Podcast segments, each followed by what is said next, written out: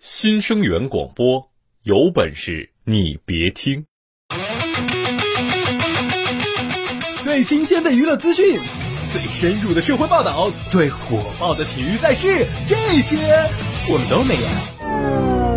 那我们有？有本事你别听！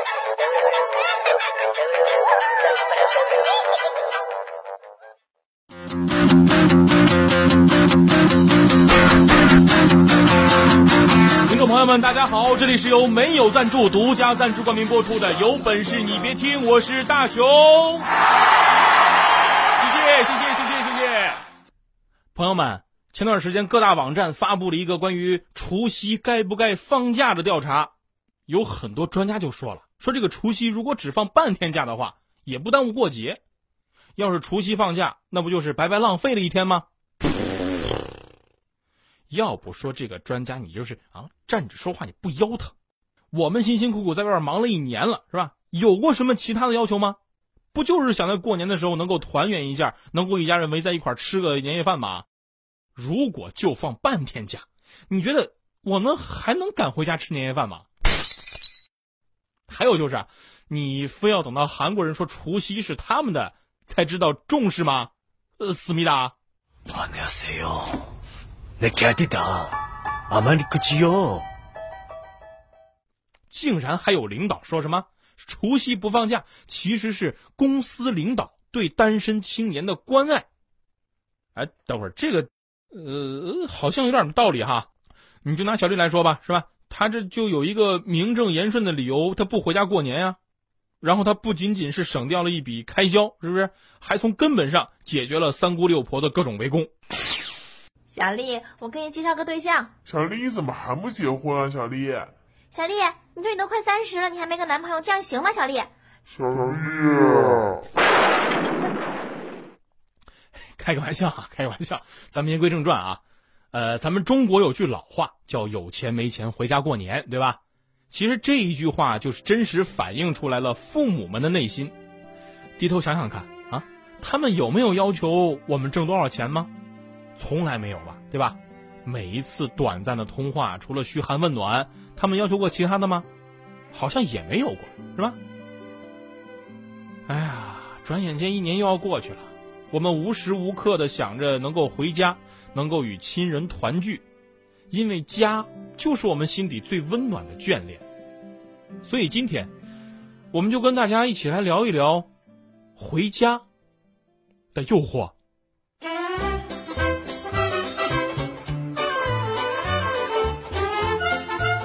那在听节目的时候，你还可以参与到话题的互动当中，你可以在新浪微博上搜索有本事你别听，也可以在微信公众平台搜索有本事你别听。如果你的回复足够精彩的话，我们会发布在第二天的微信平台上，你还有机会得到我们提供的精美小 U 盘哟。那么问题来了，今天的话题就是，如果除夕不放假，你怎么办？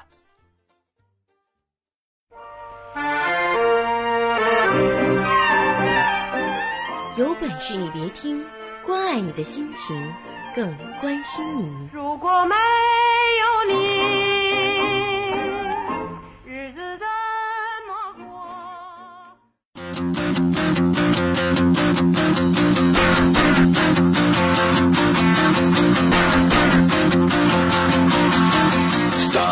好，欢迎回来，这里是有本事你别听，我是大熊，咱们继续来聊一聊回家的诱惑。据说那些所谓的专家对于除夕放不放假呢是这么说的，说除夕不放假那是回归传统。为什么呢？因为零七年以前除夕就是不放假的，而且很多企业会自行安排提前放假，说什么相当于呃隐性福利。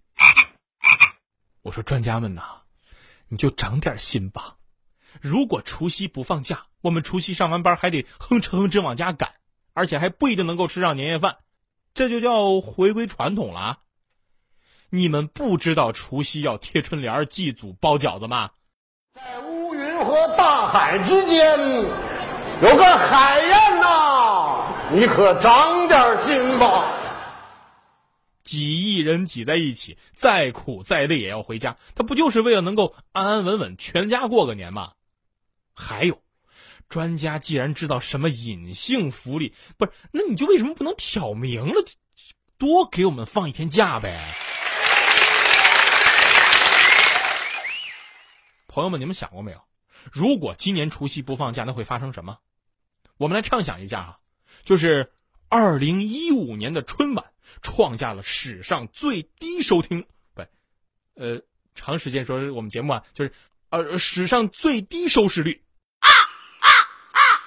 所有人都在回家的路上，春晚导演哈文都哭了。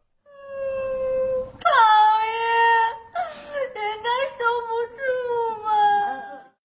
所以，如果除夕不放假，我们还看什么春晚呢？啊？我就想直播看看假日办他们上班工作的场景，强烈要求。我想也没有多少人吃年夜饭，不都在火车上吃着泡面，然后初一往家赶吗？找点空闲，找点时间，领着孩子常回家看看。初一就算了，妈妈准备了一些唠叨。爸爸张罗了一桌好饭，出去就算了。生活的烦恼跟妈妈说说，工作的事情跟爸爸谈谈。出去就算了，算了算了。常回家看看，回家看看。哪怕爸妈妈耍耍筷子洗洗碗，老人不图儿女为家做多大贡献。一辈子不容易，就住个团团圆圆，出去就算了。怎么样，我们团队的大合唱是不是很有冲击力？是不是能够直击灵魂？要不要我再来两句啊？ Oh no！ 开个玩笑，你看把你们吓的。呃，我们继续说回家哈、啊。我记得去年除夕那天呢，大概下午六点多时候，我下班了。啊，终于下班，开着车我就拼命往家赶，结果车在停车场呢堵了半个小时，大街上堵了两个小时，环线上又堵了三个小时。当我打开家门，发现我媳妇儿一个人躺在沙发上，饿着肚子就睡着了。此时此刻，电视里传来：感谢现场所有的嘉宾，感谢电视机前的观众朋友们，二零一四年中央电视台春节联欢晚会到此结束，亲爱的朋友们，明年再见。此刻我就想说，除夕这么重要的一个节日，你们说不放就不放，还有王法，还有节操吗？春晚收视率降低，老子可不答应。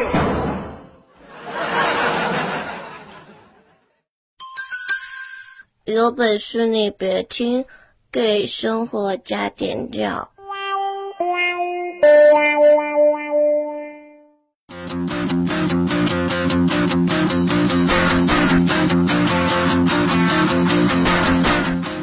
好，欢迎回来，这里是有本事你别听，我是大熊，咱们继续来聊一聊回家的诱惑。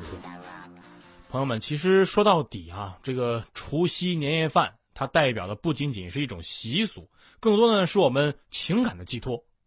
而且咱们自古就有一种乡愁，对吧？老话不是说了吗？路从今夜白，月是故乡明。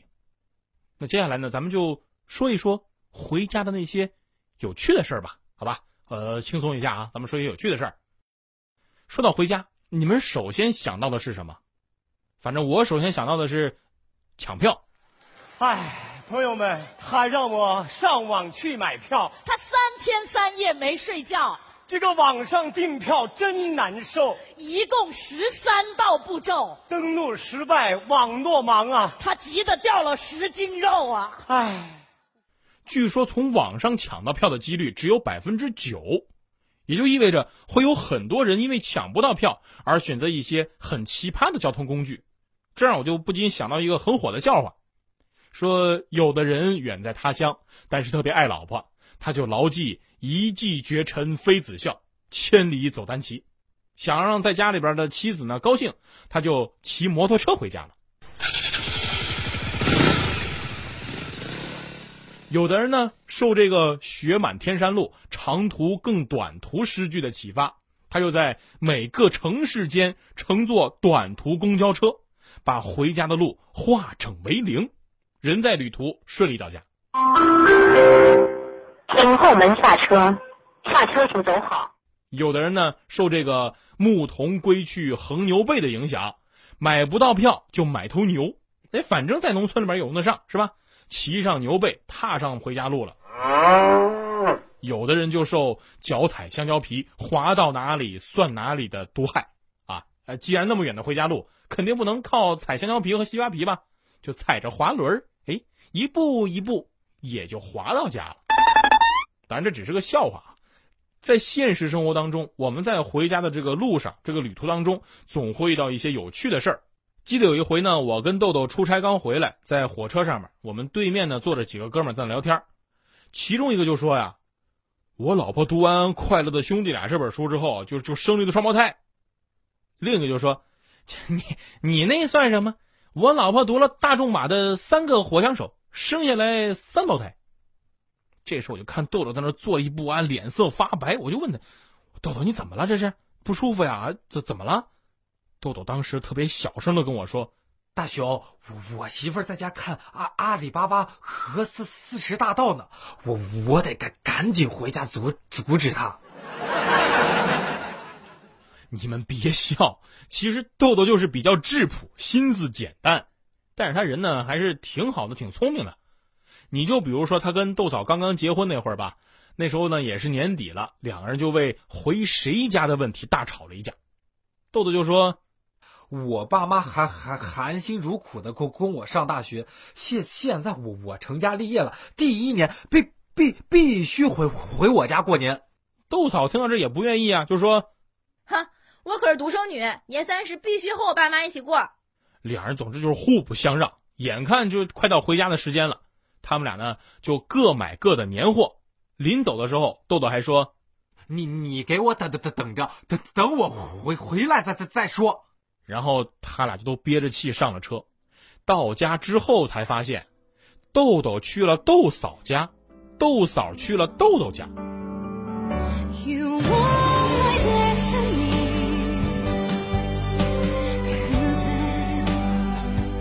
You are my destiny. 哎呀，说实话，其实我挺羡慕豆豆跟豆嫂他们俩感情那么好。哎呀，但是要说回家啊，我觉得我幸福多了。因为我不用跑那么远挤火车回家呀。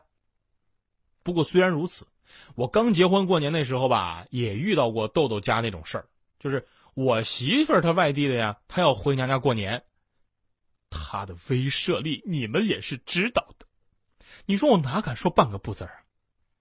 然后在她回家那段时间里，我一个人孤零零在家，过的那叫一个爽啊！就是没人管我，天天撸啊撸啊，你们懂的。就在有一次我玩撸啊撸的时候，突然想起来家里没气忘关了，我立刻扇了自己一巴掌。靠，玩个游戏都不能专心，我还能干什么事儿？有本事你别听，你本来就很逗。Only you。